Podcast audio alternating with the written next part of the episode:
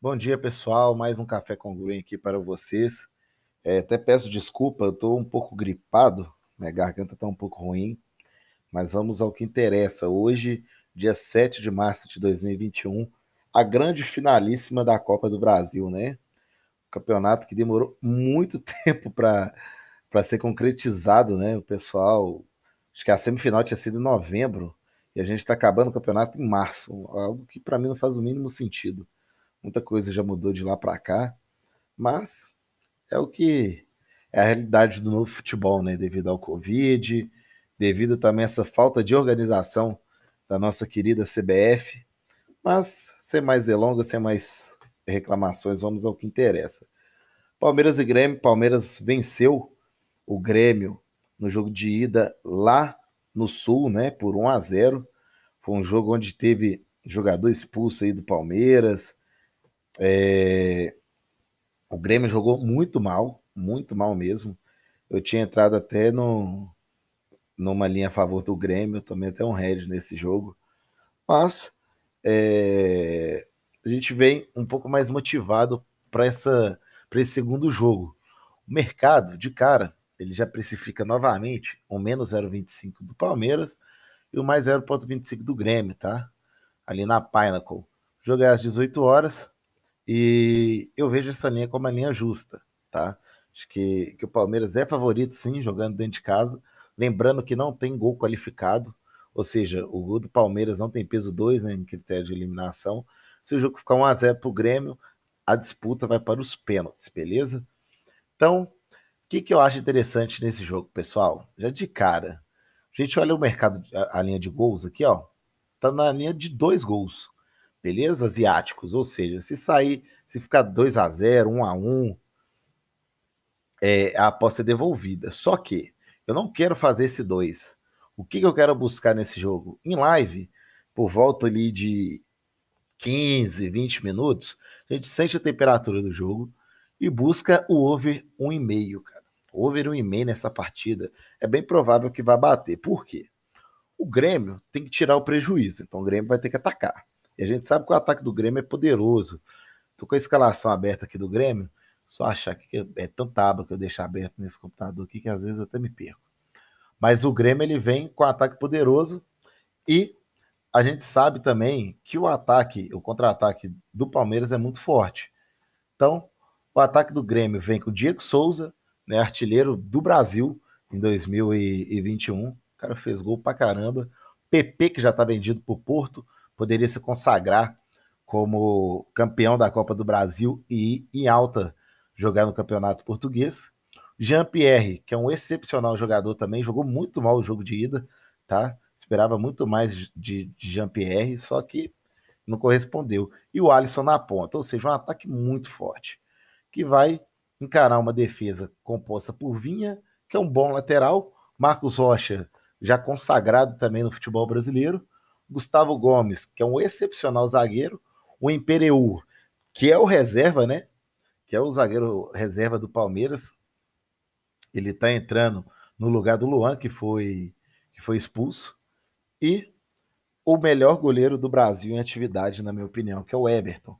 Né? Um goleiro mais experiente, um goleiro muito bom, vai ter que encarar esse ataque forte também do Grêmio. Então eu acho, cara, que vai ser um jogo muito espaçado, vai ser um jogo diferente desse primeiro, dessa primeira final, onde nós vamos ter um Grêmio buscando o ataque, sendo mais incisivo, sendo mais vertical, e o Palmeiras sendo mais reativo, tá? Palmeiras está jogando, provavelmente vai jogar num 4-3-3, com Rony na ponta e Wesley na outra, e Luiz Adriano mais centralizado. Felipe Melo na volância, Zé Rafael e Rafael Veiga, que são que é um meio de campo muito forte também. A zaga eu já disse qual é. E o Grêmio vem mais ou menos espelhado também nesse 4-2-3-1, né? Jogando com os pontas abertos o Matheus Henrique e o Maicon de volante, que dá uma consistência maior por meio de campo e solta tanto os laterais quanto os pontas, né? O Diogo Barbosa e o Wanderson ou o Vitor Ferraz, né? Fica a critério do Renato Portaluppi. O Paulo Miranda, que para mim é um zagueiro fraquíssimo, horroroso, e o Kahneman, que já é consagrado. Ótimo zagueiro, e o Paulo Vitor no gol, que é um goleiro bom também. Então vai ser um jogo que para mim vai sair gol e eu quero pegar essa linha de 1.5 gols, beleza? Então, sem afobação, vamos esperar. Mesmo que o gol saia cedo e a gente tenha que ficar de fora do mercado, não tem problema, tá? Que essa linha de dois, cara, como por se, se tratar de uma final, eu não acho que vai sair muito gol, tá? Acho que no final das contas a linha de dois ela é a linha justa. Só que se a gente pega um e-mail ali, cara, é green, sacou? Então eu acho que vale a pena o risco do e-mail. Uma hora ou outra, o Grêmio vai ter que se lançar. Se ele não se lançar, ele vai perder o, o campeonato. Então é bem provável que isso aconteça. Falando dos jogos de ontem, Burnley e Arsenal, fiquei de fora. É, Sheffield e Southampton, fiquei de fora também que eram jogos da parte de baixo da tabela. Southampton ganhou de 2 a 0 Burnley Arsenal ficou em 1 a 1 Se fosse para eu ter entrado, eu teria entrado ao, ao, lado do Arsenal, mas eu avisei que esse Burnley era chato, né, pessoal? Eu falei ontem no, no podcast que o Burnley é um time chato de, de se encarar, um time muito consistente taticamente, então é, joga feio, joga fechadinho, mas consegue os resultados. Para mim é um time de respeito na Premier League. Aston Villa e Overhampton. É, também não fiz nada. E esse Leicester e Brighton foi a melhor linha do jogo para mim. O Leicester estava na linha de DNB contra o Brighton. Totalmente errado, né? 2 a 1 Leicester, é, com um pouco de emoção, mas é, o Leicester era de fato o favorito. Indo para a Bundesliga, pessoal, 4 a 2 Bayern de Munique e Borussia, né? É, o Borussia ele é muito é, freguês do Bayern, né, pessoal? Infelizmente é o Bayern de Munique ele é supremo na Alemanha e não tem como, não tem como ser diferente. O Leipzig, esse HT do Leipzig bateu, eu achei super interessante o HT do Leipzig, tem batido muitos HTs do Leipzig, ele vence no primeiro tempo, é um time muito forte, tá? Eu gosto muito do Leipzig, é um dos times que eu mais simpatizo na Alemanha, inclusive, mesmo sendo um time mais novo. Hertha e Augsburg, fiquei de fora. Frankfurt Stuttgart, aqui um head, tá? É, peguei o menos 0,25 do Frankfurt, então também o meu head. Frankfurt precisava de ganhar esse jogo. É um time que nas últimas rodadas caiu de produção, tá? E tem que ver o que, que o Frankfurt está buscando nesse campeonato. Né? Se está buscando uma, é, uma Champions League, se ele realmente quer uma vaga na Champions, ou se ele vai ficar ali pelo lado da Liga Europa. Borussia Mönchengladbach perdeu para o Leverkusen, um jogo bem difícil de qualquer leitura. E aqui, um head inteiro no Hoffenheim e Wolfsburg. Né? O Wolfsburg tem um jogador expulso, conseguiu perder para o Hoffenheim. Não é um time tão fraco, mas o Wolfsburg deveria ter vencido essa partida, pessoal. Então foi um pouco frustrante o campeonato da Bundesliga ontem, né? Ainda mais quando a gente para para pensar que poderia ter saído mais coisa disso aí. É, indo agora para o Campeonato Mineiro, deixa eu só achar aqui, pessoal, aqui, ó, Mineiro. Campeonato Mineiro. Ontem, o Cruzeiro venceu o RT, graças a Deus, em nome de Jesus Cristo, para glorificar de pé, porque o Cruzeiro jogou até bem, cara. Jogou bem, mas primeiro tempo é, fez um jogo que, que a gente já está acostumado a ver do Cruzeiro, né? Um jogo sem sem pace alto, sem muita, é, muito ataque, sem muita agressividade. Já no segundo tempo, não. Felipe Conceição, ele tem pregado muito pela posse de bola do time do Cruzeiro, tá? Então acho que o Cruzeiro, se o Cruzeiro se ajeitar durante o Campeonato Mineiro, chegar até as fases finais, inclusive, ele tem grandes chances de fazer uma Série B decente que, e com probabilidade de subir, inclusive, tá? Se mostrar o que mostrou ontem no segundo tempo, inclusive Marcelo Moreno jogou bem, Sobis ficou encaixado na marcação, foi substituído no intervalo, o que para mim mostra a personalidade do Felipe Conceição. Tirou o principal jogador do Cruzeiro e mudou o esquema tático da equipe, dando a possibilidade do time sair com 2 a 0 O segundo gol saiu no final do jogo, mas o Cruzeiro dominou todas as ações do segundo tempo.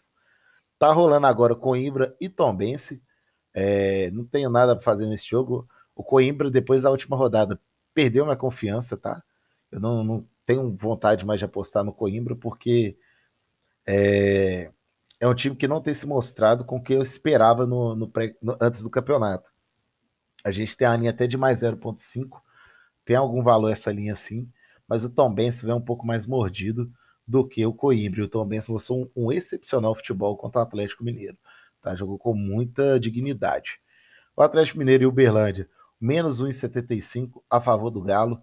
Cara, é, eu acho que tem valor esse mais 1,75 a favor do Uberlândia, tá?